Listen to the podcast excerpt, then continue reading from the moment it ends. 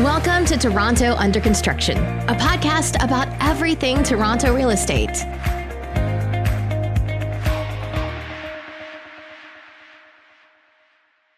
Welcome to Toronto Under Construction, a podcast about everything Toronto real estate. I am Ben Myers. I'm joined by my co host, Steve Cameron. How's it going, Steve? Hey, buddy, it's going. Uh, you know, still live from lockdown, week six here. Uh, not bad, not bad. Hanging in there. This novel coronavirus is really uh, getting to everybody, whether you have it or not, eh? Well, it's good that we have the support of Cameron Stevens Mortgage Capital as our sponsor, a leading non bank lender based out of Toronto, Ontario, with offices in British Columbia and Alberta. Cameron Stevens focuses on mid market development deals, specializing in land, development, construction, term and bridge financing. CSMC currently has $1.5 billion of assets under management, made up of institutional and private capital. If you are interested in information on how to invest, contact Steve at scameron at cameronstevens.com. I've heard of this Steve fellow. Is that uh, Steve Camp or uh, who is that? Uh, Steve Steve Camp. Let me tell you, also uh, a legend, uh, but not not as legendary as the one Stevie C who you follow on Twitter, one of your favorite Twitter follows. You know, every day chipping and chip chip chipping away at the old uh, trying to keep up with Ben Myers.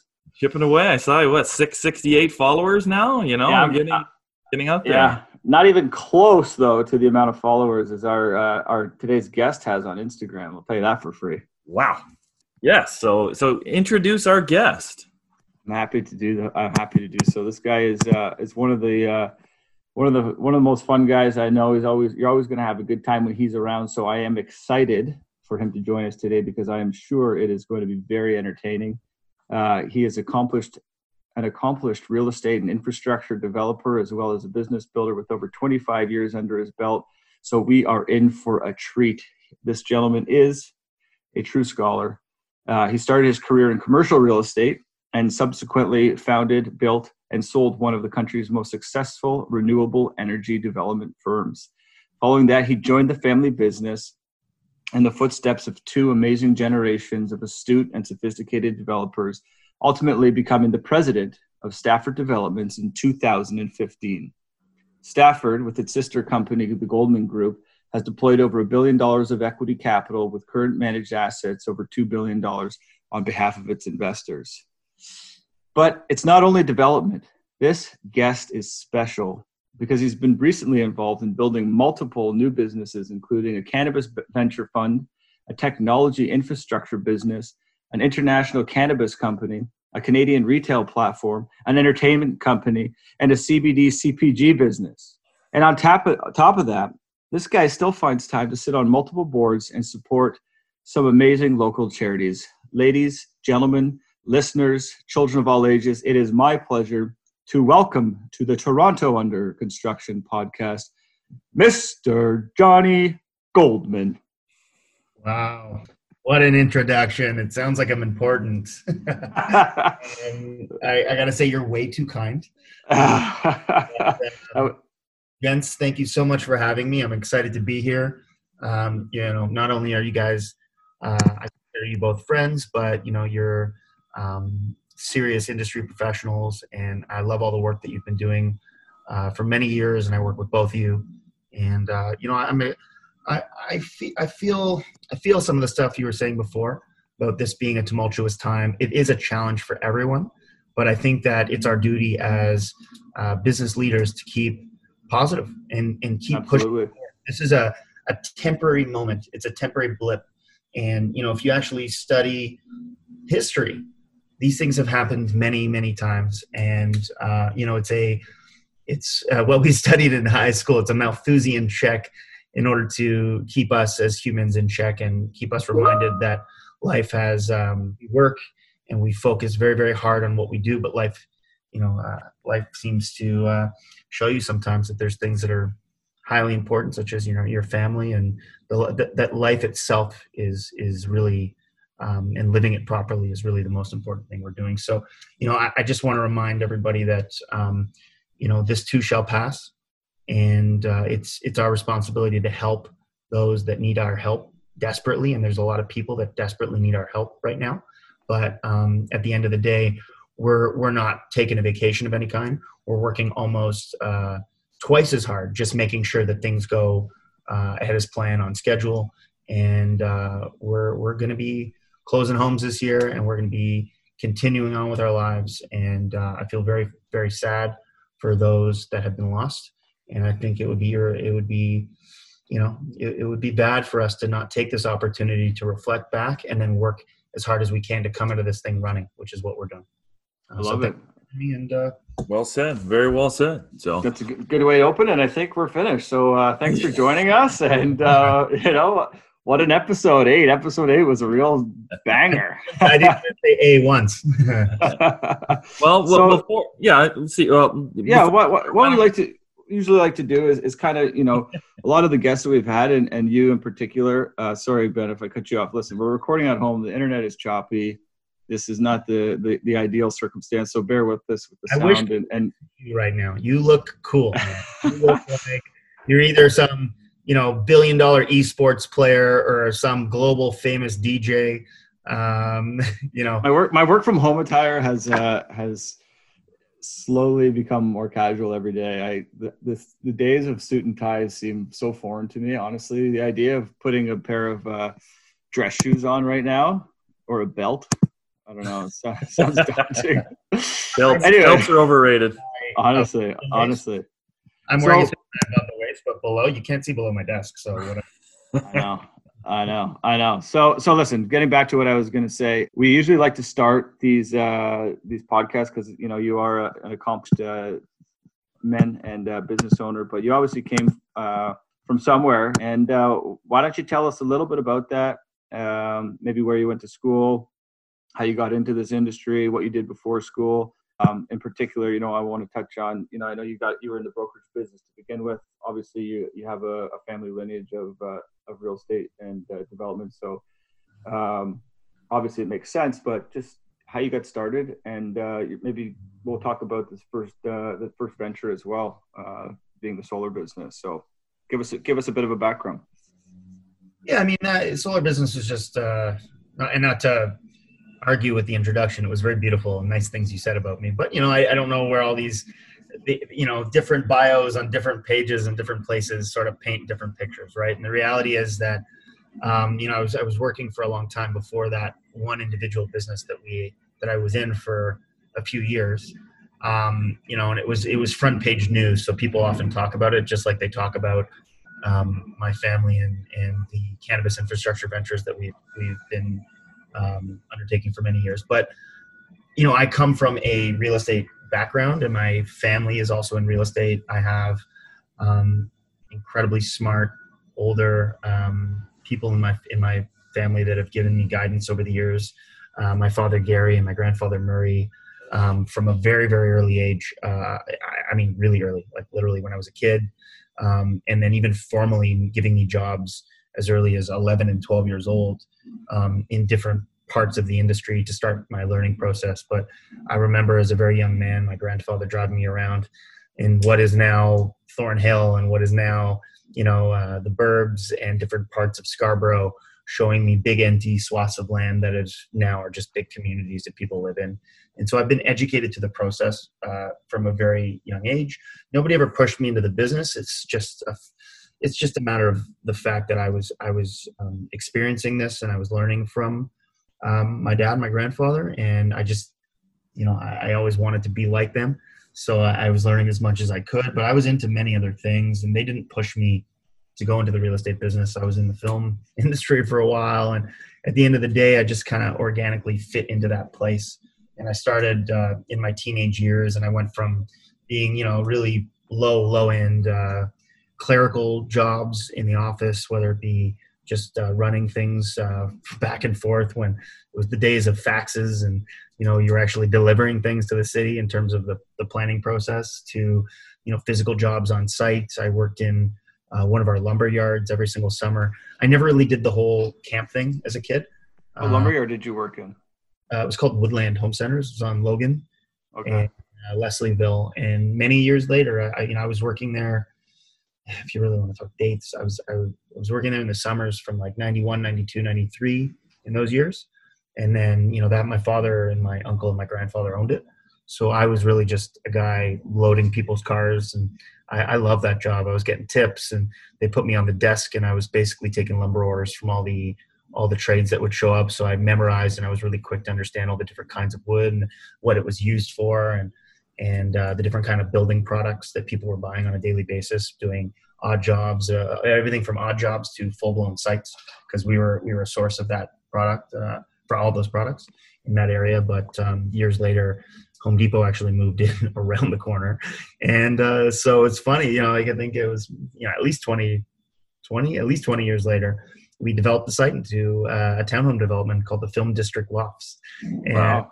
sorry, Film District Towns, and uh, I sold all of that out of the lumber yard. So we actually turned part of the uh, the lumber yard into a um, into a sales center that I manned by myself as an agent. And you know, when I was in my teens, I was working. I, I had a job working for Milborne as a salesperson. I remember I worked on an Edelcan project at 1121 Bay with a guy named Ken. Uh, I think his Ken McCurgy was his name, and I was kind of like his assistant. And uh, I was probably like 16 years old, and so I was in, um, you know, I was in sales and brokerage, and I was learning about the industry. And I actually got my real estate license when I turned 18. And uh, I didn't really want to go to university, but my father, um, you know, was uh, was my dad's a genius, so like he was smart enough to know it wasn't really the education of university I needed. I was just a kid, and I needed to grow up, and I need to live on my own, and you know, gain world experience. So he basically said, "Yeah, you don't want to go to university. That's no problem. You know, just you got to get out of the house now, and good luck. And by the way, your car lease cost this, an apartment will cost this, and you know, what did Colliers offer you as a first year salary? Oh yeah, that'll cover nothing. So um, he's like, I have an alternate uh, an alternate plan. You can go to school, and I'll pay for your school, and you won't starve to death on the streets. And I was like, I think I'm going to choose that option. I, I went to Ottawa. I went to university, but uh, reality was I already had my real estate license, and I already had a job at Colliers. And so I did all my schooling just so that I could get a degree. I grew up a little bit. Did you Um, work at Colliers during university? Was that uh, Yeah, where? summer. So I did one one summer there. I, I had a I had a lot of different jobs. I I worked on different projects for different builders. I'd worked for Monarch. I'd I'd worked for a couple other builders uh, as well. Um, and so afterwards, I, I went back into brokerage. And I was in investment sales, and I was trying to get deals done, and uh, I was learning as much as possible. And um, you know, for years, I, I was I was a, real estate agent, and then eventually, I took a job working um, with my father and uh, I was running different projects for him. And I just uh, I was always pretty, you know, entrepreneurial as a young guy. I was I had a bunch of side businesses when I was younger that I could go into, but I'm not going to. And um, you know, at, at that time, I saw that there was shifts in the energy space, and a friend of mine who worked at Bell. Uh, you know, he he sent me some information about the Green Energy Act that was being written by George Smitherman, who was the Minister of uh, Energy and Infrastructure at the time and I saw that the actual renewable space related incredibly. Uh, it just related a lot to the real estate space in terms of the distributed energy, you know, rooftop solar kind of projects that I was looking at.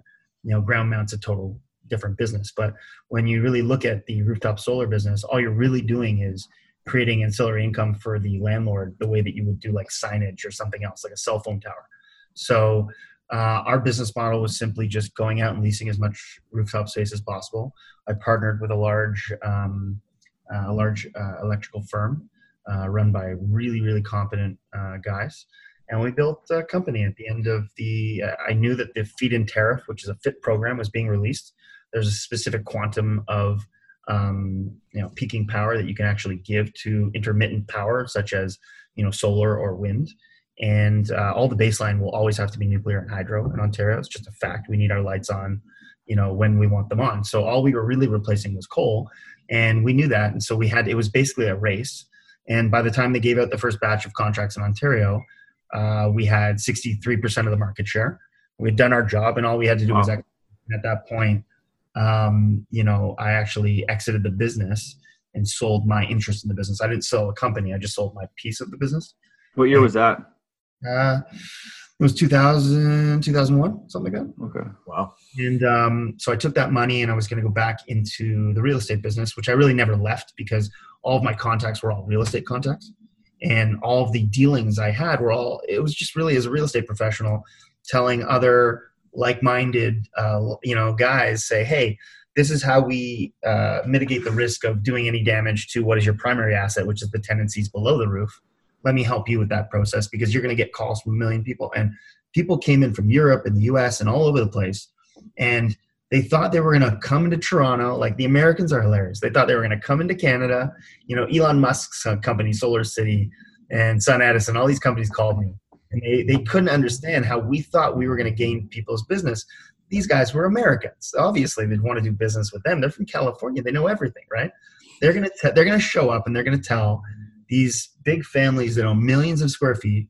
They're gonna tell them that they need to be better people and that they need to do something that's good for the world. And I just knew that was, I just knew that, you know, businesses, you know, these people are charitable, but they're not going to use their main core family assets that are multi generational sources of money to fund, you know, charity, right? So I explained it more from a business standpoint as to how these how these companies could make money and do a good thing, right? And uh, at the end of the day, we got, like I said, we had, we're one of 300 companies and we had 63% of the market. Wow. So it was time for me to exit. I did that. I took that money and I started looking at um, building my own development business. And um, my, I remember it was very funny. My mother calls me up and she's like, "You got to go meet with your dad." I'm like, "Why?" I'm like, "Why?" Uh, she's like, "Well, you know, you're not going to build a third. My grandfather already had a development company. My father had a totally separate company called Stafford, which um, he and my grandfather owned 50-50 and I was going to go. I don't know. I didn't want to, you know, I, I didn't want to intrude or whatever. But my father loves me a lot, and uh, he called me up and he said we should just partner instead of you going off again because I'd always worked for him. I learned so much from him, and I owe so much to him. But I, you know, I want to be my own guy, like every cocky young guy. Uh, uh, you know, I just wanted my own thing. But at the end of the day, I made the right decision, and we partnered on our first couple sites together. You know, he brought a uh, incredible uh, retail plaza opportunity that's still amazing to this day out in Mississauga that we own together. And um, then I, I through a, it's funny enough, through a, through a charity that I used to be the chair of, the the manager of that calls me up and told me that his mother owned a piece of real estate right at St. Clair and Avenue Road, and that he wanted my opinion as to which of the three offers they were given to purchase this. And this was 200 St. Clair. I don't know if you guys remember this. Yeah, yeah, of course. And, uh, he said, I, I want your opinion. And I said, I can't give you my opinion. He's like, why? I'm like, because I'm going to give you an offer because I want to buy it from you. I go, what are you calling me for? I go, that's what I do. He goes, oh, I, I thought you did like bigger something. I'm like, no, I'm, uh, and it's a, it's a good sized site. It was a really amazing site. So I literally just asked them what they wanted. And I showed up the next morning at What a Bagel in the Village, and I brought my dad, and we cut a deal there for the exact price that they wanted. And uh, we never looked back. It was uh, it was a, it was an amazing win for us. The counselor uh, in that neighborhood is a is a very anti-development, anti-growth, anti-capitalist guy. Uh, you know, I couldn't I couldn't say bad things about him compared to some of your other guests. I'm sure. Just I don't dislike him in any way. I kind of I like that he's a passionate guy, but he's a passionate person who's passionate about what he wants, which is the death of every developer coming into his neighborhood. and, um, who, who is? Are you, are you going to tell us who this was? yeah, uh, yeah, of course. Okay, so it's uh, you know where it is, right? Yeah.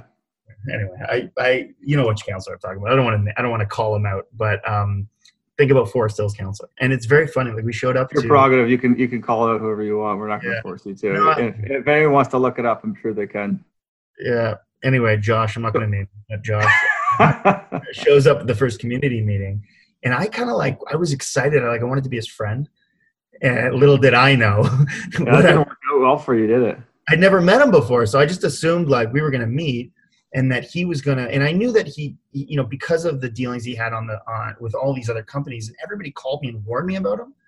And um i just don't i just don't live life like that. I really truly believe that we build one of life's essentials uh, essential necessities in shelter and I, and I didn't grow up thinking like hey i wanted to make lots of money i grew up thinking like hey this is awesome guys who are developers or women that are developers are cool. You know, I, I even remember a day when you know the whole world hates Donald Trump, but I remember as a kid reading the Art of the Deal and like thinking like, oh, one day He's I'm a genius. Yeah.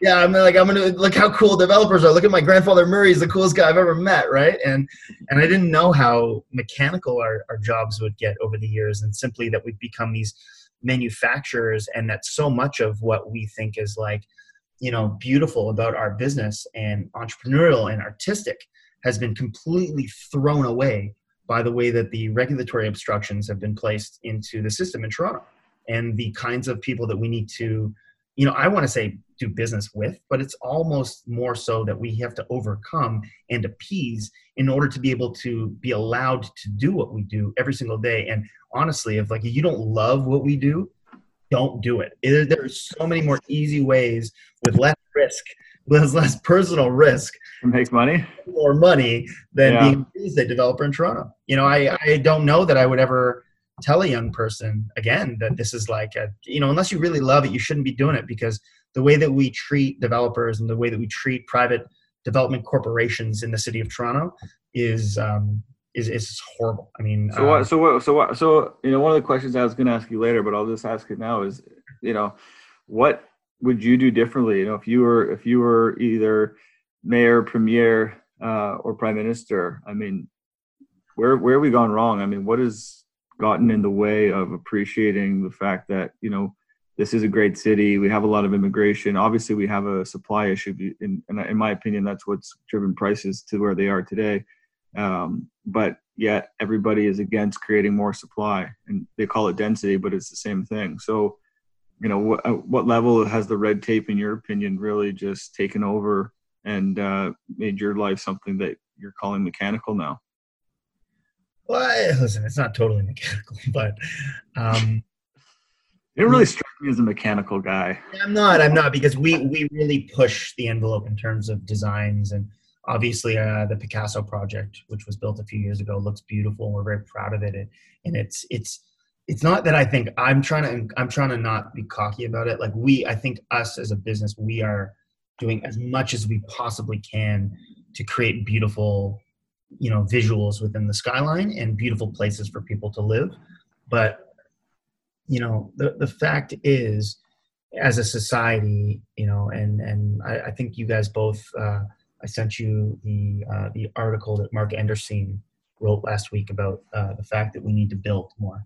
And Listen, I was actually we're jump we're jumping all over the place, but I had that uh, well, you were like, gonna- for one of one of my questions. Yeah, and I was going to just talk a bit a bit about him and who he Oh, was, being the, the co-founder of of. Uh, he was, to your question without that, I would say no, no, I, no. Let's jump into. it. I love it. Listen, I, Sure. I think this is this is this is natural flow, and I think that uh, I, the only thing I was going to say for those who don't know who he is, he was uh, one of the uh, the founders of Netscape, right? Who was and it was later bought by ALO, I think, or AOL, and uh, he's got a, a VC firm. But he wrote a great article called "It's Time to Build."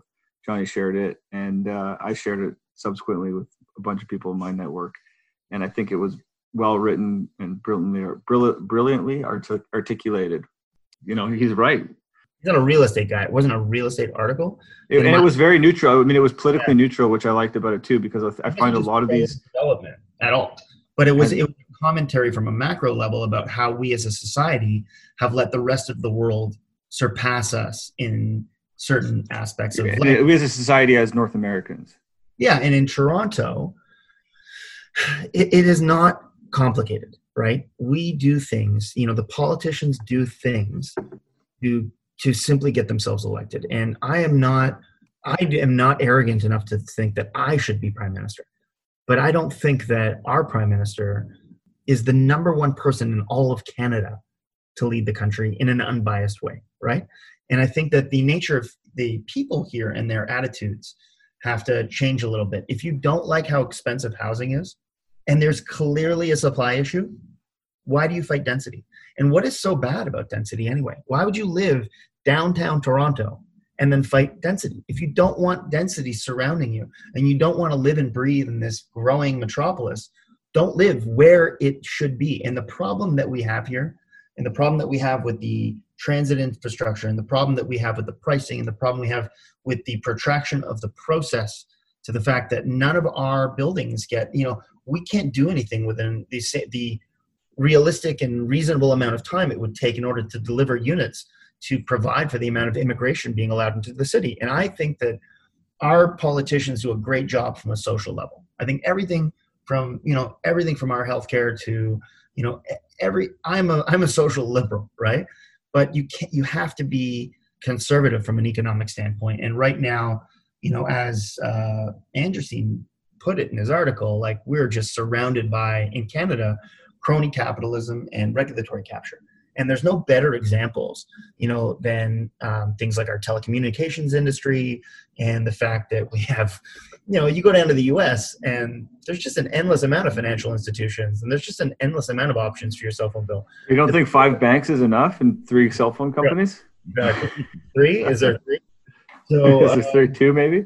yeah like when i'm when i'm building a building i'm interviewing sorry i'm meeting with two companies that will put their their infrastructure in the building. That's ridiculous. There is no competition, and these are government sanctioned monopolies. And the re, the reality is that the development business it deals so much with city with the cities that we are the easy target for them. And why? Uh, yeah, I don't I don't even mind honestly. I don't even mind the costs of what we do, and they are exorbitant, and they are reflected in the prices of the condos. I, I care about the line. I care about the image that is painted of our industry from politicians that have nothing else that they can complain about. And there's people that wake up in the morning and there's people that complain and critique, like our counselor that we discussed from Forest Hill. Yeah. And then there's people that just wake up. When I wake up in the morning, I don't think about putting you down. I just think about how can I do something positive that day, you know, to, to build something and create something. And that's just too much of the population of the country. And I think we need to refocus ourselves and we need to make education more um, you know, uh, available. You know, I mean, like very good education to the masses. And I think that we need to just be truthful. And you know, honestly, if we have a supply issue, there's there is something that has to be done. And I don't know why people are so anti-height, anti-density, anti-everything. You know, and uh, at the end of the day, we're we're creating so many jobs, and we're we're putting so much money back into the city. System.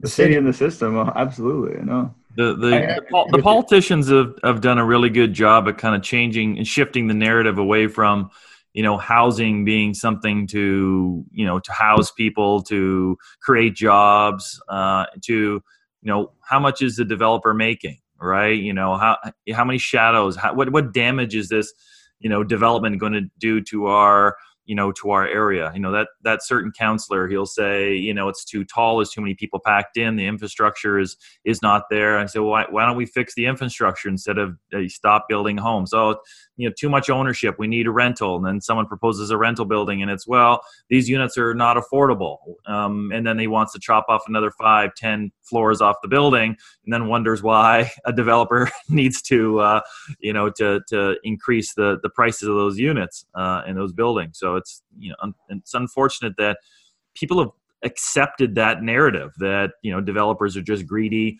um, and then when something like this happens a pandemic where uh, you know a lot of a lot of developers are going to be in trouble no no one's talking about them the, the need for them to have been greedy and and sell their units quickly going into this uh, into this event anyways it wasn't much of a question there, but more of a more of a, a, a comment. But uh, maybe just well, you know, maybe it's not like you don't deal with this online every day. Every time I open up uh, some sort of social, someone's bad mouthing you about being pro development. I mean, you take it pretty hard, and it's uh, it's almost like you're defending the industry, and you're not even a developer. I I, I, de- I defend the industry because no one else is. Because if if a developer um, defends themselves, well, they're you know it's their self interest. And and yes, I do a lot of my work in the development industry, or most of my work in the development industry. I do some work for just you know landowners, but we need places to live, all right? And yes, it's every time someone says these new homes are not affordable, I say, how do you how do you think they should be affordable? What should we cut? Should we, you know, build, you know, lam- should it be laminate flooring and eight foot ceilings and uh, and white appliances? Should it should you know the developers make less money? Should you know, should we pay people less than the minimum wage that work on these projects? Should we use cheap materials from uh, uh, you know third world countries where do you think you should uh, we should cut cut them right and it's well they, the solutions are just pay less for land you know take less profit and i say well you know well, some of these projects that are being built right now are being built in a less than 10% uh, profit unfortunately for for some of those guys and given the the amount of risk that goes in, involved in some of these projects you know that's that's certainly not enough but uh, yeah unfortunately there's not enough people like me out there defending the industry and, and trying to put it in its proper context. Yeah, I don't think that that even the counselor that we've mentioned a few times. I, I, it's not his. I, I want to like. I know that he's like the guy that our industry knows is going to like try to be difficult with us, but it's not really his fault. He represents a public that thinks a certain way, and he's doing his job to represent a certain, you know, a certain piece of the population. I don't think it's 100% of the population, but it's the vocal percentage of the population that has nothing better to do and is maybe unhappy with their own existence and they're out there yelling and kicking and screaming and that's fine. But you know, the notion that we could build um, and make less money is actually a, a financial impossibility because if you actually take the projects that we're doing and take this government run financial system, we can't get things financed. We can't get the construction financed if our projections look different. You know, it's right if they look less profitable. That's just the way it is. There's certain minimums that we have to make as a threshold. And Interesting. I'm just going to touch on that quickly because people, I don't think people understand that, but literally, as an example of it this morning is a deal that we looked at. We have an investment committee. We meet twice a week, and we go through the different deals on on the agenda.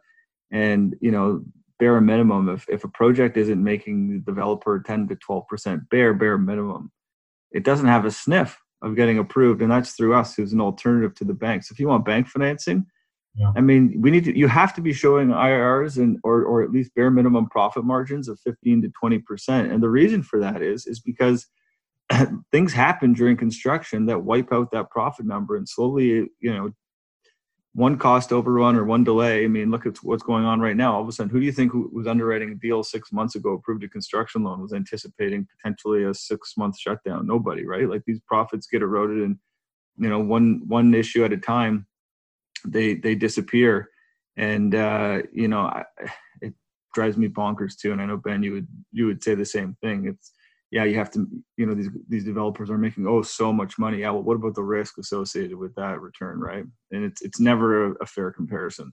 Yeah, and and and uh, I mean, we've had 25 years of a fantastic market in uh, in, in Toronto, and and and I'm you know have my fingers crossed that we bounce back from this current uh, current market. But you know, I have friends that were in the development industry. You know, their fathers in the development industry in the '80s, and and they came very close to going bankrupt. A lot of these companies, right? So it's a leverage industry. It's a it's a high risk industry, and and uh, you need need the type of stones that Jonathan has to uh, to be in this type of business. I, you know, having a small taste of being on the development side I'm like, I can't take this. It's not even, and it wasn't even my money on the line. and, and all the hoops that you guys have to run through, the politicians, they just, they're holding up little hoops. Jump through this one, jump through this one, jump through this one. Developer, dance, dance for me, dance for me. Okay, now we'll approve your project. Now go out and sell $250 million worth of condos uh, and then get it financed and then build it and, and, and then try to, uh, um, close all these units. So yeah, no, it's a it's it's it's a very interesting business, and it takes it takes a different individual to be uh, to be a developer. That's for sure. You're forgetting about the restrictions we then have when we go to try to sell our private products. Like the funniest are the simplest, just on you know the rules about putting A-frames out or the signage regulations hey. for the way that we put up our hoarding on sites. I have to only like i don't think the public really realizes is when i'm putting up signage on our private land i can only actually put up a very minimal amount of information about the actual project itself. The rest has to be local artists and things of that nature. We're not even allowed to promote or conduct our like general daily business the way that we would normally do in any other place on earth. And uh, you know i didn't mention you know afterwards we just got going but you know we've built many other businesses in the past 10 years and we built my family built uh, was the founders of the largest cannabis business in Canada, and we're now using cannabis profits to backstop real estate. and it's not because real estate is such a Is it, is it is it the backstop though, or is it to? I mean, I don't think that that's fair to say backstop because I mean, you guys would are would have, are self sufficient on the real estate side. It's not like you needed you needed to pull the money out of the cannabis business to grow the to save No. the real estate. But you've definitely, I would say, you've definitely. I mean, you, you'll obviously speak to this, Okay, but you've used you've used you've used the profits out of the out of the cannabis world to help grow the real estate business. Well, listen, I mentioned Picasso before, right? Picasso got voted Project of the Year. It was a, it's a beautiful. Tell everybody, uh, tell everybody what it is for those of us. It's Uh, Richmond Street. It was designed by Stephen Teeple and his company, Teeple Architects. It was a joint venture between the Goldman Group, uh, which is my grandfather's business, and our family, and um, and Mattamy. And uh, we made a conscious decision to spend a lot more money on that project because you know Mattamy agreed to it because obviously they're a quality business run by quality people, and they really do care about Toronto. And it was their first big tower downtown, so I thought, you know, I think for them, they really wanted it to look a certain way, and they wanted to stand out. And you know what I don't want to call a seat of a sea of mediocrity, but you know, um, you know, there's a lot of people that come into Toronto and notice the skyline looks a certain way, and I don't want to blame anyone, but um, it, it it's a requirement to meet certain financial thresholds, like you've said. We didn't do that on the Picasso. So if we were just a simply a standard business and you know we had not been so hardworking and so entrepreneurial in all the other spaces, would would we agree to a multi-million dollar cost overrun on just the um, you know on the forming contract to allow for people to design such a unique tower? I don't know, right? So if we were just a a you know a cookie cutter builder, as we are not, we probably wouldn't do certain things that we do. But we we strive for something a little bit better, and that's why on Avenue Road at Avenue and Park, uh, where we're building uh, a 70-story mid-rise building, we decided to not do the conventional, you know, investor-based. Uh, we didn't take that conventional investor-based route where we built tiny little units. We built um, all uh, suites that were over 2,000. You know, for the most part, were our median there is over 2,000 feet and these are it's it's really a unique thing for Toronto. And right now we're about to launch, uh, you know, a number of projects. Hopefully this year, I think that we're going to come out with. Um, we're definitely you know cognizant of the new norm right now. We're not building big presentation centers where we're going to be throwing parties with hundreds of people, but we have a project at Sheppard and Willowdale in North York that we're going to launch. Uh, and I'm which you, which you recently had approved at the OMB, correct? Or was I guess that was that was pre LPAT that submission. Yeah, so Councillor Filion um, was the councillor in that neighborhood. He he as well did not want any kind of a building on the site. Uh, it was a it was a beer store and a pizza pizza. Um, the, you know, the same councillor actually blocked uh, was trying to block the subway from being built on that strip. So you know, in terms of NIMBYism, you know, I, I we we showed up to the to the community meeting, and I, you know, it's the same old. And I think one day, and I've and I've been trying to learn from my grandfather and how he conducts himself because just you know he he says it how it is when he's at these meetings. Hey, why don't why don't why don't, why don't you get before we do this? Tell it tell us a little bit about Murray. The guy's a legend, an absolute legend. Yeah, Yeah. he, he's been Murray's how old now? So I just hosted his 90th birthday party on Zoom and invited Wow, 50 different family members. Wow. So Murray's Murray's ninety. He's been building since he was what twenty in his twenties, thirties, or what, what? What's his history? So Murray's a real estate developer, but Murray's been in many, many industries over the years. And, you know, he built all the beer companies in Israel. He is one of the founders of the biggest cannabis business in the world right now. You know, he's, um, he's an incredible guy and he's a one of a kind guy. Yeah, And not, um, he's not a person that you really see anymore. Um, yeah, fine. You, you know, you can compare him to like global famous people like an Elon Musk or this or that, but he's different than that. He, there's something, um, there's something you know uh, special about my grandfather. And you know his gift to himself for his 90th birthday you know people talk about wealth and developers. And my grandfather's been very successful but he spends way way way more money. Way like i, I don't even want to tell like it could you couldn't even compare. Like every single one of the, his children and his grandchildren has a nicer car than he does. Like he is not about Mur- murray's more about helping humanity and is he still driving at ninety? No, no. Murray's not like a normal 90 year old. Murray's 90, but you could put him in a room with people half his age. He's going to outdo them all. And he's That's still, amazing.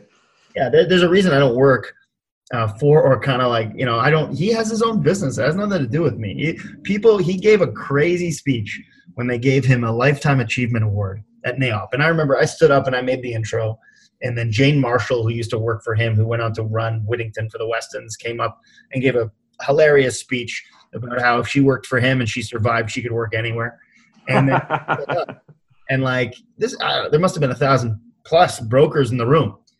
And he goes, uh, no script, no nothing. He just he walks up to the front of the room. He goes, yeah, honestly, I, I don't really want this award. You know, you giving me this award insinuates in some way that I'm retired and I'm just getting started. And he then proceeded to tell every real estate agent in Toronto in, in commercial real estate of any scale, like every single one of them was there. He looked across the whole room and he goes, I just want you guys to know you're not just real estate agents. You could be more. And he basically, you know, wow. set home. Um, and you know, he, he he was hilarious. And you know, the funniest part was this was over a dozen years ago.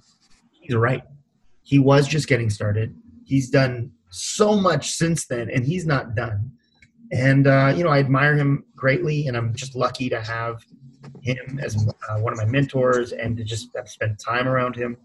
Um, you know, there's so many lucky things that have happened to me that have put me where I am, and I'm not uh, I'm not stupid enough to think that I got here all by myself. And you know, my duty is just to work my ass off and make sure that I you know I'm, I'm honorable about that, right? So Murray's uh yeah Murray's Sorry, so we, we yeah no he is a legend. I think I think uh, so he's your grandfather and my father and they, I think they've been doing business for at least 30 40 years. So yeah, it's uh my father Gary business with your dad for at least 30 years too. Yeah, yeah, I know. I know. We love your guys and we're you know your business is wonderful and uh, we've done a lot of work together and uh, we continue to do work together and um, no, I mean we have all. Uh, I don't know Ben's uh, family background, but all three of us are just you know hardworking guys, and you know I'm pretty proud of everything we've done. Frankly.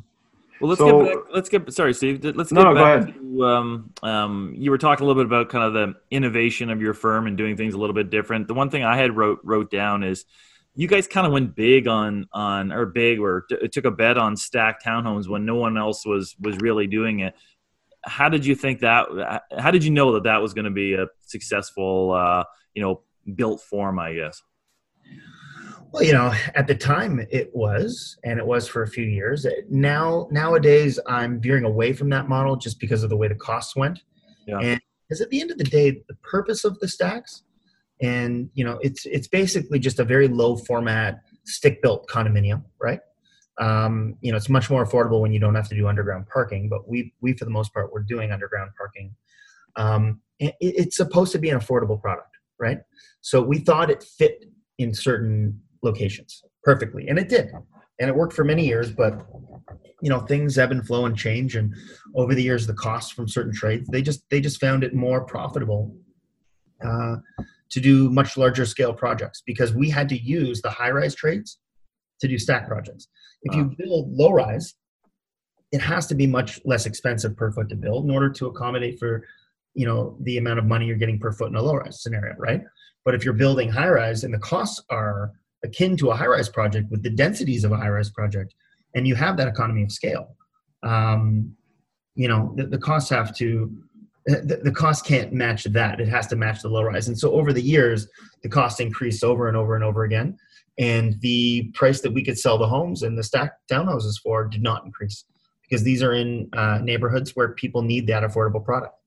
And so the same thing happened. The people complain about the pricing. If we do any increases, we have to sell them for that. And you know, at the time it was great, and uh, I can't really, uh, you know, I can't really take credit for that. My father Gary uh, was behind that first wave, and he, I'm gonna, I didn't say perfected it, but he he knows it better than anyone, and uh, he built those for many years. And we're just we're doing different kinds of projects right now. The next projects we're launching are all either uh, large format mid-rise type buildings. Like the next one is a. Oh, let's t- yeah, give us a give us a little rundown of what you have in the pipeline. So what's under construction right now, and what's coming right. up? So uh, right now we're building uh, a couple projects, but I'll, I'll name I'll name a few uh, that are going to close in the next year. So one is Downsview Park. We bought uh, the Stanley Greene piece number two. It's 205 homes right on the Downsview Park, which is beautiful. I was there yesterday. Uh, as you guys know, we're part of the essential uh, uh, the essential businesses list. So you know we're going as much as possible. We're probably running at about 85% capacity there. So we're going to be delayed a few months, but we're going to be closing homes starting in September. on Downsview, and they look incredible. Like we're building 3,000 foot homes in the city of Toronto on two epic parks, and the the urban park that was built between our site and Mattamy's site is just stunning. It, it may be the nicest urban park I've ever seen in Toronto, and um, you know, obviously I didn't design it, so I'm not taking credit. I'm just I just think it's wonderful, and I was there yesterday, and I can't I I can't wait for it to heat up. So we're building 205 houses there. We're completing Avon Park, which is our condo at Lauriston Avenue Road, uh, hyper luxury building, beautiful amenities. Um, you know, it's an older clientele, big suites. You had to have lots of dough to buy those because how many how many units are left there? Or are they sold out? Uh, we have a couple units, so I think we saved six of them. We, we, we normally don't try to sell out the the project. We want to sell it to a healthy point where we can finance the construction. And I think that you know I believe in Toronto, and I believe that the city will keep growing. And of course, the fact that we don't have a lot of uh, supply keeps the pricing going in a certain direction. And I can't speak to what's going on right now with COVID, but you know, there's just uh, there's just there still won't be enough, right? So I'm a true believer that this is a this is a temporary situation, and we're going to be back on stream shortly. Um, the projects that we're launching that are coming up, we have um, the next one would be a condominium building at Sheppard and Willowdale. It's called 181 East. It's 185 residential units with about 18,000 feet of retail on the main floor. It's going to be an incredible building, tons of amenity spaces, everything from party rooms. Look, looking forward, looking forward to keeping the Cameron Stevens sign on that site. Had it there for about uh, four years now. Project, right?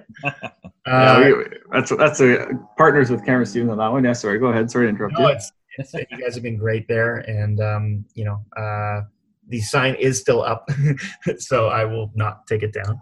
Um, we have a number of low-rise projects in Durham as well. So we have a we have a site on Conlin um, that's going to be called Green Hill, coming out probably in the fall, and uh, that's 116 homes there. We have a, we have a few other sites in Whitby and Ajax, a beautiful site next to the Trafalgar Castle School in uh, in Whitby, and um, that will be coming out uh, probably in three quarters. We have another site in the downtown Ajax area, um, just over 100 townhomes there, um, and a number of other uh, mid to high rise buildings. So we have so so what's what, what's the uh, plan going forward for new acquisitions? I know obviously we're we're six or seven weeks into uh, you know serious lockdown uh, because of the uh, the COVID virus. But uh, are you guys actively looking for new sites? Would you guys buy something right now in this market? Are you probably on uh, hiatus, taking a pause? How are you feeling about new acquisitions? And part two of that question is low rise versus high rise sites. Is there a difference? You know, we do both. Um, and obviously people look at these uh, situations. You know, I'm I'm I'm cognizant about the fact that we don't know exactly how this is going to I'm aware of the fact that we don't know how this is going to play out. But you know, we're always looking at new opportunities, and we're always expanding, and we're always moving forward and being positive. Just generally speaking. So now, you know, there's been a bit of a reset. Uh, you know, we've seen a few defaults kind of happening. I don't think that's COVID related. I think that that uh, these companies, like you know, you see the distressed assets coming out from Cresford and these other businesses.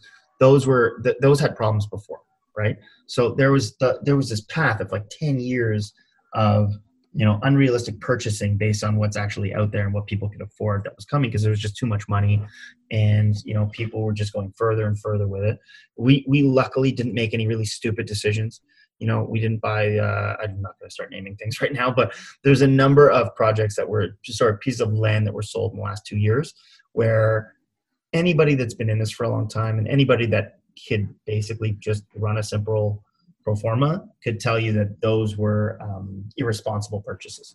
And we didn't do any of that. We don't want any part of that. We we're in this business uh, for the long run. And you know i i i don't hope that there's going to be a lot of people in trouble. I i hope for everybody to be okay but we know that there will be um, a reset in terms of the expectations on pricing. And i hope that that old world where the brokers would go to someone and tell them they you know they would they would make promises they couldn't keep in terms of the pricing and the density that could be achieved on the site. A lot of these prices were paid and they end up being much higher per foot because the density that they are being told will end up being um, allowed on the site is a totally unrealistic situation given the regulatory climate of Trump. So I think that that's fallen by the wayside. We decided, you know, with all these regulatory changes in the past couple years, and LPAT and all of this, we just decided never to take massive density risk. We're just not going to do it. We're, if we're in a manufacturing business, we can't add so many layers of risk if all of our personal money is at risk, which it is. And Cameron Stevens makes sure of that. Oh, is that funny, right? Come on, man. so I do. I do my. Hey, going back to my comment, you gotta have, you gotta have skin in the game, and you gotta make some money, and that's how these deals get financed. But uh, that doesn't uh, that doesn't show up at the city meeting. That's for sure. What what I was going to say is I do I do my land report right, and and and some of these you know uh, properties sell without a you know an active development application. So I work with my my planner, you know, Batory Management, and we we come up with what we think, you know, the application could be on site.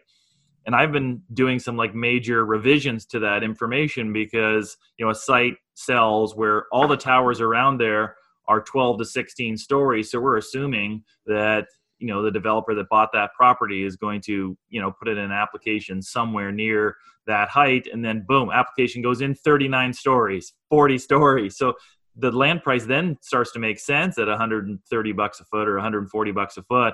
But in reality what we think fits on that site would mean the site is 215 220 dollars per billable square foot. So uh, it will be interesting to see you know some of these sites that have been bought by by developers or some of them new developers that are going fairly aggressive um, you know if that uh, if, if they have trouble at uh, you know um, just getting their their entitlement in place but or if we just simply run into the fact that you can't sell 40 stories anymore you can only sell 25 stories maybe the, the market changes and there's just not as much demand uh, because you know investors drop off a bit so it will be interesting to see if some of these people regret um, you know some of these purchases that they've uh, they've done at you know absolutely. I think I, prices.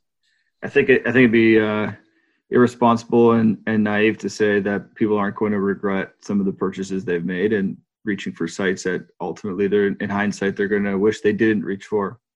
But I mean, such is business, and that's how this goes. And we're gonna we're gonna see. Uh, we're going to see how it all plays out in the next few weeks. So, Johnny, what's uh, if you had to be a, a guessing man, or or if you had a crystal ball in terms of predictions for COVID nineteen? Um, how do you see it playing out? What do we need to do, or what do you think we're going to do in terms of you know getting back to work? Yeah, I mean, I probably would have, um, you know, first week of March, we uh, sent IT professionals to every single person's home in the company setting them up with Microsoft Teams and Zoom and, and making sure that we could remotely access all the information and work from home. So we, we went at this fast. I'm not, you know, we don't, you know, we don't, we want to, we don't ever want to be half pregnant in any situation. So I thought that we should have really instituted a shutdown very, very quickly and kept it, uh, and kept it that way so that we like could, right at, right at the beginning, you think, yeah, I would have done it right. That's just not the way that our, you know, because there's just so many conflicting opinions. I think that this is going to go on still for a couple months. I think maybe before the summer, they're going to let people kind of go back to work. Um, I suspect that nobody's going to be back fully. I don't think restaurants are going to be back to what they were doing before, numbers wise. For it, it, could be up to 18 months. It could be as short as let's say eight to 10. I don't know, but it's definitely not going to be um, a situation where everybody is back to work in a month from now and everything's all the same. It's just not. That, that's just not going to happen, right? And so we're preparing for that. I make every decision assuming the worst. We buy properties with the worst case scenarios in mind every single time. And so that's why we're not we're not upset about anything that we bought and we're actually not in we're in we're in a good state. Like our business is we're we're some of the lucky ones, right? We're doing sure. more we're doing more right now working and doing more on the charity side than we kind of ever have. Mm-hmm. And uh, I consider myself blessed and I really, really feel bad for so many friends of mine and just so many people out there. And I don't think that, you know, the conversation is not as important at, when you talk about real estate because frankly, we're all going to be okay. There's a lot of serious, um, serious pain out there. And, um, you know, I, I, I applaud everything that everybody's doing. You know, everybody's doing all this cheesy stuff. Oh, we gave masks here, we did this, whatever. Like the more the merrier, man. Like we're doing a ton. I'm not going to start talking about it right now, but you know it's a serious focus of our families and uh, you know for my grandfather's birthday we made some serious charitable st- uh, contributions and he he was the lead on that good and, that's awesome yeah like it's just really really important that we uh, we cut all the shit we stop arguing stop playing politics you know, provide it, like I don't for the life of me, I cannot understand why the government hasn't stepped up and just started paying whatever they had to print money, buy whatever PPE they need, give it to all the frontline workers, all the hospital staff right away. Like the food banks are in desperate need.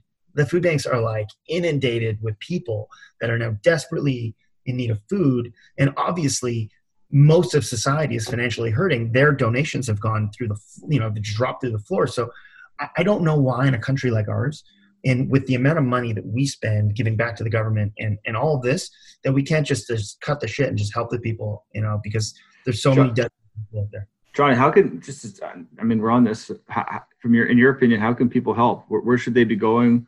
Uh, obviously, do you think is it financial support that yeah. the food banks need? How do you, how, you just you just reach out to your local food bank? Who who needs who needs the assistance the most? And for anyone listening who wants to help but doesn't necessarily know how, what would you suggest? Uh, definitely the food banks in Toronto. Definitely. Um, there's all you have to do is Google. you know, you literally have global like celebrity campaigns from Hayley Wickenheiser to you name it, donating PPE to the frontline workers. Um, I don't think people should start leaving their homes to start helping physically. I think people need to stay home in order to squash this thing faster. But the people that can donate money, that's very, very needed. And um, you know, at the end of the day, if you do want to dedicate your time and you're really, really, um, you know, careful because not everybody has money there's different ways to do that. That hasn't been something we've been doing because we're working, right? Because we've been deemed essential. So everybody at the company is working. We have not let one person go. And, and, and honestly, the government hasn't really helped our business. We don't qualify for anything. And, um, you know, we're just, we're just making a decision that now is not the time to start taking advantage of this. And, you know, that's a sensitive thing. Like when we're talking about acquisitions, you know we've had uh, bad years and where people played vulture and bought things from us so i saw how it was from the other side you know it's just not our character at the end of the day if there's assets being sold in an open format we're going to bid and we're going to bid whatever that best price is because we're a business and you know we have to be profitable but at the end of the day i'm not looking forward to taking advantage but we're definitely not stupid we're definitely going to be building for the future this year and we're going to spend resources and energy to do that and we're only expanding we're only looking forward we're only being positive so there's tons of places where people can help but I think you know it's just helpful to be careful. Wear your wear gloves and a mask. I don't care what the government says. It can't hurt to wear a mask. So if you have, yeah, I agree. No, I think I think finally they came out and said that you should be wearing a mask. It took them a while to actually say it, but they did, and I totally agree. Can't hurt. Um, but I mean, at the same time as well, so if you have a whole bunch of N95 masks, you have a box of them. Maybe you should be donating them and keep one or two for yourself for when yes, you need them. Donating the masks. Uh, so we've been ordering them in, paying an exorbitant amount of money. I'm sure there's a lot of guys, you know, taking advantage of making millions of dollars selling masks. Uh, we're we're we're the guys buying them. um, we've been donating them, and obviously we're we were ahead of the curve in terms of protecting the staff on our sites and the workers on our sites. And you know, I, I show up, and they think like it's not a situation where the office staff are all safe and the construction workers are all in danger because they're on the sites. We're all we're all in this together. And so if people are uncomfortable, please stay home. And you know, at by no nobody nobody is on any of our sites without proper protective gear, the proper uh, proper bathroom facilities being cleaned constantly. Like we we've been doing that since before the government told us to do it, just because it, it had to be done, right? So um, I think everybody should just do their part and hold tight and be patient. Don't rush back out there. Don't do things you don't need to do. You know, don't become a runner this month if you've never run before. You know, stay. um, Are you talking to yourself? People I see on the streets, but. well, so, I, I, I, got a question for you, uh, um, uh, Jonathan. I was I was talking to Brian Brown from uh, Lifetime this afternoon, and and asked him how, what what he thought, you know, might be a change to the world in the uh, you know the the the post COVID nineteen period if people, will, you know, have some of their staff work maybe two days in the office and then maybe three days you know at home or four days at home they switch off with with some employees and how that might change real estate buying patterns. Does does that mean i you know i don't need to live in the entertainment district anymore or, or on bay street or Yonge street maybe you know i can live in i can live in scarborough maybe i can live in oshawa maybe i can live somewhere else because i don't have to do as much commuting. Have you taken any of that stuff into consideration, um, and uh, and and just get your general thoughts on on how the world might change? And Brian's a very smart guy, and, and you know, and, and he knows that uh, things th- things are not ever going to be the same as they once were. There will be changes. There will be companies going out of business that served a purpose that is uncomfortable for people now. I don't think it's going to turn itself upside down. I don't think people are going to stop buying condos. I know people aren't going to. There's just too many people and too much desire for movement and change and growth.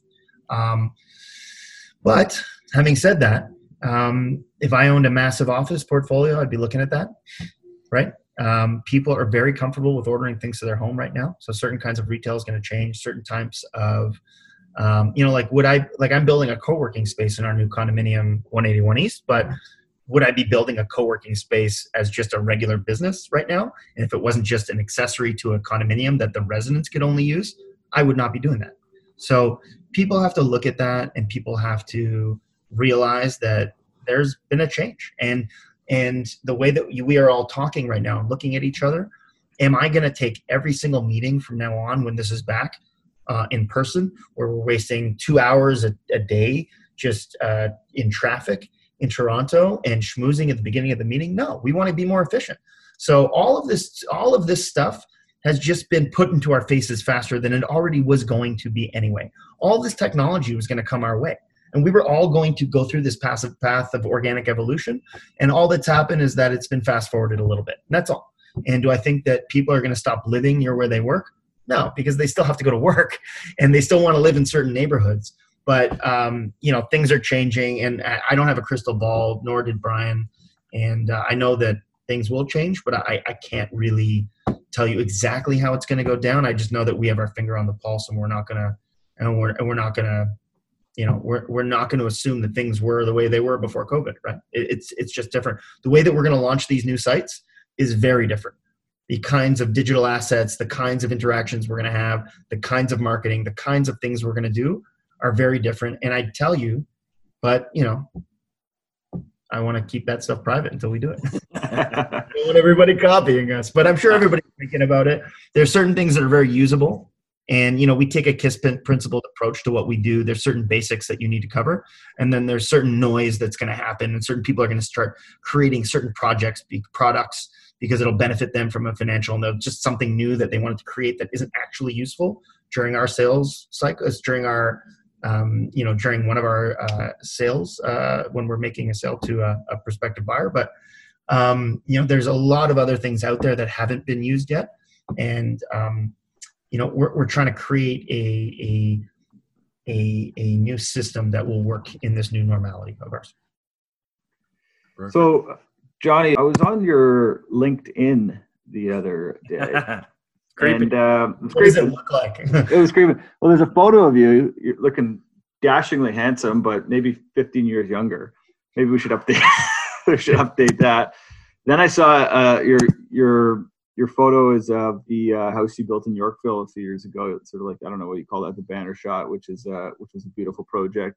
But then I go down and uh, was looking through your uh, your jobs, and I noticed a number of other things that you were currently uh, had as, as as jobs that were X date to present, which means that they're ongoing. So there's Coin Square, Coin Square Mining, which you're the co-founder of.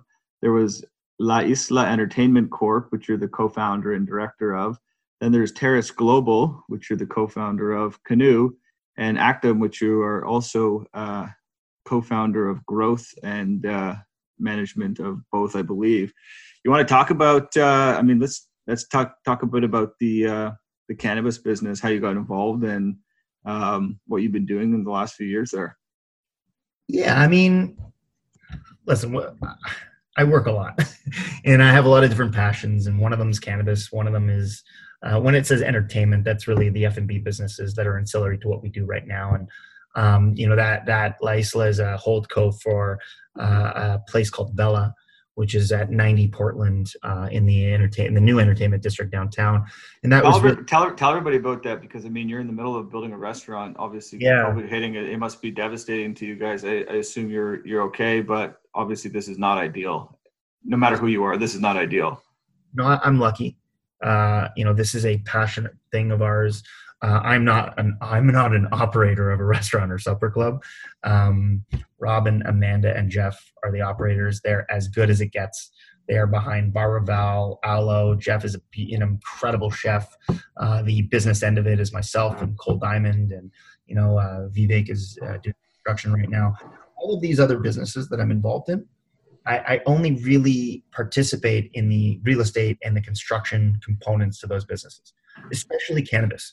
If you take Canoe, fine. I started that business with uh, our partner Steven and, Mike, but the reality is every single one of these companies has a great executive team and a great uh, group of business professionals running them i help with the financial aspects of it structuring the companies launching them um, and and you know for terrace for example uh, i help raise the money and we are building so we are overseeing the construction of the facilities in portugal so it's an international cannabis business. It is a very simple business. It is not about those other CPG products. There's no adoption required. We're, we we are simply just, uh, and I want to say like even the cryptocurrency business that I'm involved in with Cole called CoinSquare. It, I'm in the mining.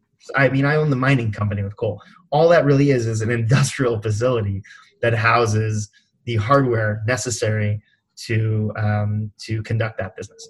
So at the end of the day, I used our construction competencies, our real estate expertise, the fact that we can raise tons of money, the fact that we are willing to invest money, and that we know how to structure companies and build teams. And we have lent that to all these other industries. And so Canoe is this epic retail brand that's going to be popping up in the next year. We have many locations. That's um, a partnership, and some of the advisors and partners on the business founded incredible businesses like Roots and Aldo. And um, you know we're very very proud that we didn't do anything stupid. You know we're really not um, you know it's funny people think mostly about these cannabis companies and they think about the public markets perspective and people wheeling and dealing and selling things for too much money and irresponsible financial behavior. That's not our thing. You know we build businesses that um, that be, you know we want businesses to be profitable and, and we run conservative companies and from that respect. And um, you know we don't build companies that one day we hope will be profitable after we take them public. That's a whole other world right? So all of our yeah. companies is healthy place you know terrace which is this international company has all the money that we raised in the fall just sitting there and the burn would allow for it to go on for a dozen more years. We're building out the assets right now which is going to take up some of the money and by the end of the year it's just going to be profitable. Where is that? Where is that where's that one located? Where are those facilities? we, we're in spain um, Uruguay in South America, and Portugal is the main new venture. And Jeremy from our offices, who's an engineer and the head of our construction for the Goldman Group side, oversees part of the construction for that. And Adam, who uh, who works with Stafford, uh, also helps uh, with the construction that's about to happen for Canoe and all the facilities. But where's Canoe's look? Where's Canoe's facilities? The first one you're going to see pop ups right, uh, right, uh, Yonge and Summerhill area, just north of the LCBO. That's but, just the retail arm, though. Yeah, but I want to be clear. Every one of these companies is run by amazing people that I'm partners with and I'm very proud of. And I and I like to be involved in these sorts of things because I like to be an active investor. But by no means am I responsible for the day-to-day running of any of all these companies. I mean, they have really, really great. They're really great businesses, and I'm lucky to have started these uh, businesses with my partners and you know i'm going to keep actively investing in people that i believe in. And for us it's like anything we don't really look it's not specifically about the business it really comes down to the people. Just like stafford we, we really make every single decision based on what we want for the purchasers and what they will want. Every single business that i've ever invested in recently after i became a, a smarter investor it, it really starts with do i trust the people running the company and and you know how how good are they at their jobs and how honest and honorable are they right? So you know we're we're ecstatic i'm so happy to be who we are you know during this time because uh, it could have gone the other way and uh, we're going to keep positive we're keep keep doing this uh, and i think we're going to come out of this uh, this reset moving twice as fast as we did beforehand that's awesome. awesome that's encouraging to hear so, Steve, you had a couple uh, before we wrap it up. You had a couple rapid fire questions you wanted to uh, all right, Johnny. Johnny, you ready for this? You got uh, you get five words or less. no one ever gives five words or less. So no, they never do. Uh, I'm gonna read one, and then uh, Ben's gonna read one. Oh, jeez. Okay, I gotta find them. no, I'll, I'll rip through them. Okay, first of all, Mayor John Tory.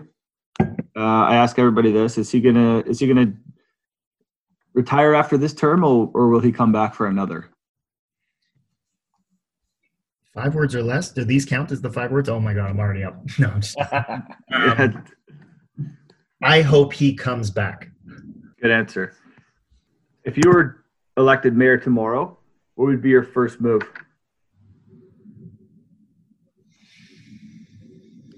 Elected mayor tomorrow. What would be my first move? Firstly, I don't think I deserve to be the mayor. Um, I mean, neither. Me neither. Definitely, just for the record. first, my first move would be making my father Gary Goldman the mayor because he would be the best mayor ever. Like I'm not saying this because he's my dad. Um, he's he's he's very uh, he has a political look to him. He's very very polished. Actually, Johnny, you know it's funny you say that because when we were at your uh, holiday party back when we were allowed to hang out together and face to face in December, I think it was um, I was sitting there with my dad and we were, I don't know, we had gotten into this political debate. He was going on and on about something. I'm like, you know, you should just run for prime minister. You should just do it. Leave the business and just let just, you, you got the look, you got the work experience, you know, you have the, the backing and in terms of connections, just, just go for it. It would make you happy. Yeah, I know what I would do. Okay. I would, I would end the homelessness in Toronto. I, and I know it's like a bullshit thing. I would 100% do it. I know how I would do it. I know there's way more than five words, but uh, I would end homelessness, and a big part of that is uh, helping with mental health issues in the city. And I think it's disgusting that we live in Toronto and we charge people the taxes we charge them, and we have the world here the way it is, and there should not be one sick person on the street. It should not exist. So I, that's the first thing I would do.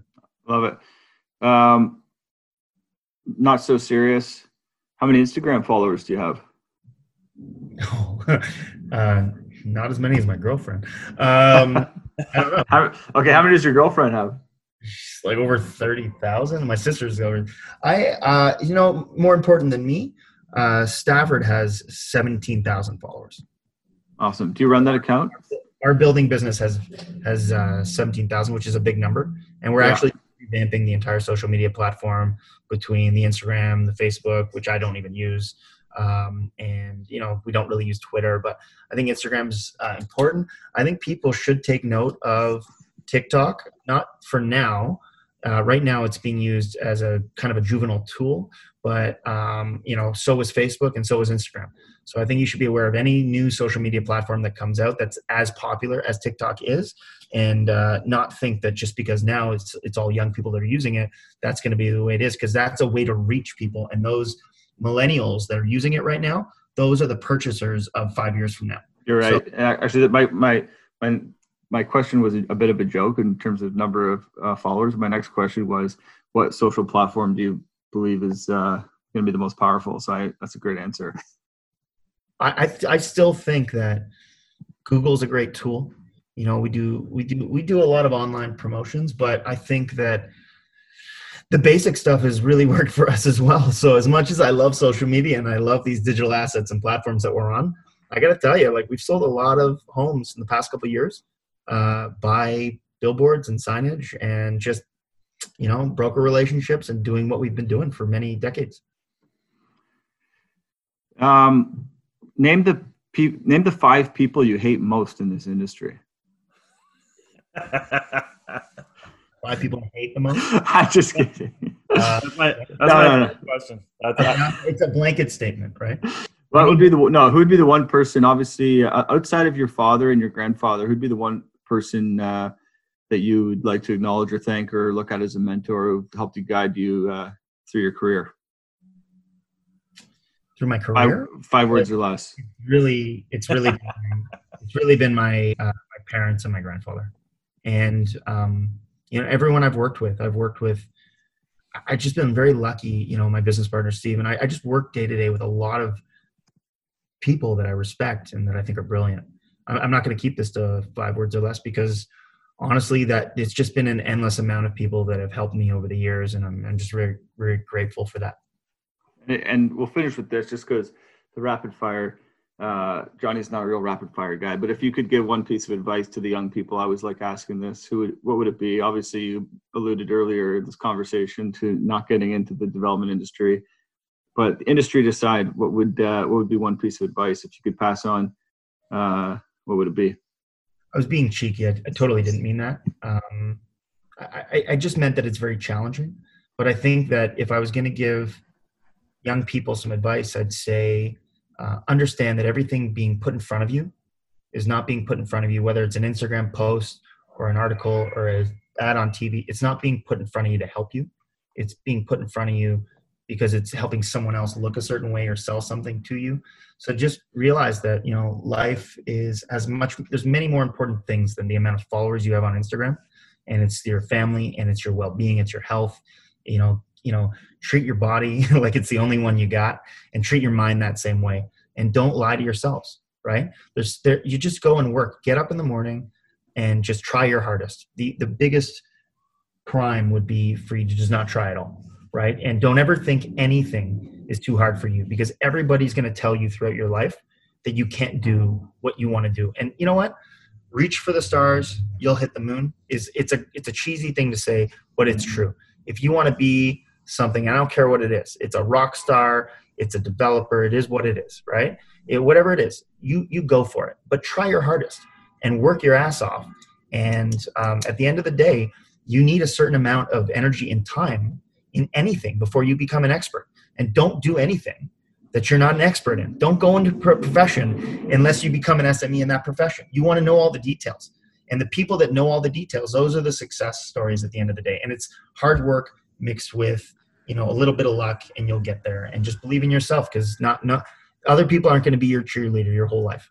You know, that that's a whole that's what's going on with the millennials. Uh, parents yeah. don't want to put down, they want to do this that's BS. The world is a tough place and you need to understand that and don't ever be shy and try your best and you'll get there. That's awesome. I love it. Well, That's good advice. Uh, if people want to find you, Johnny, where do they uh, where do they go? Uh, Jonathan Goldman. My uh, email is jgoldman at stafford.ca. And my number is 416 461 6100, extension 231.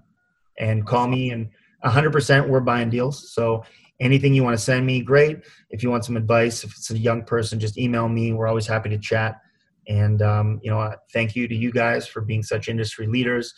And I really, really enjoy this podcast and, and listening to you guys. And I hope you keep it up. And and I hope you and your families are really safe. I got one more question for you before we go. Rapid fire question: Who should be our next guest. Who do you want to see on the podcast next? I think this Ben. I was thinking about this wow, earlier. This is how this this is this is how we're this is how we're going to pick our next guest. We're going to allow the previous guests to nominate them.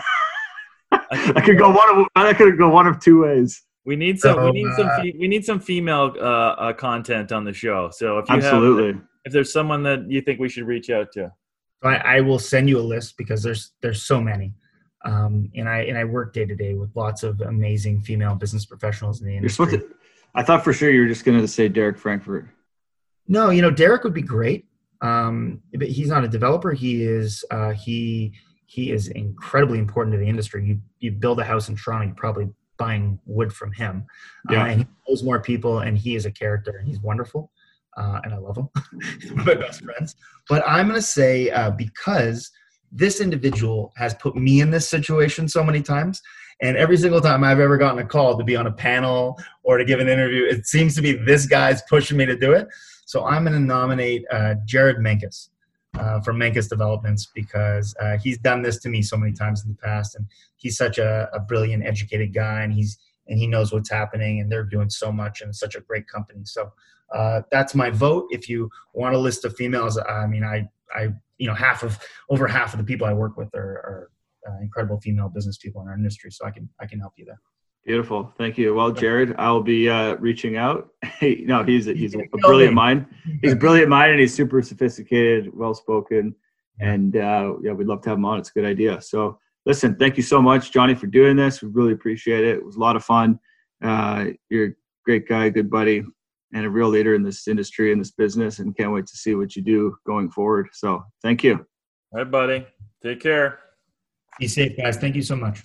See you guys. Thank you. Bye.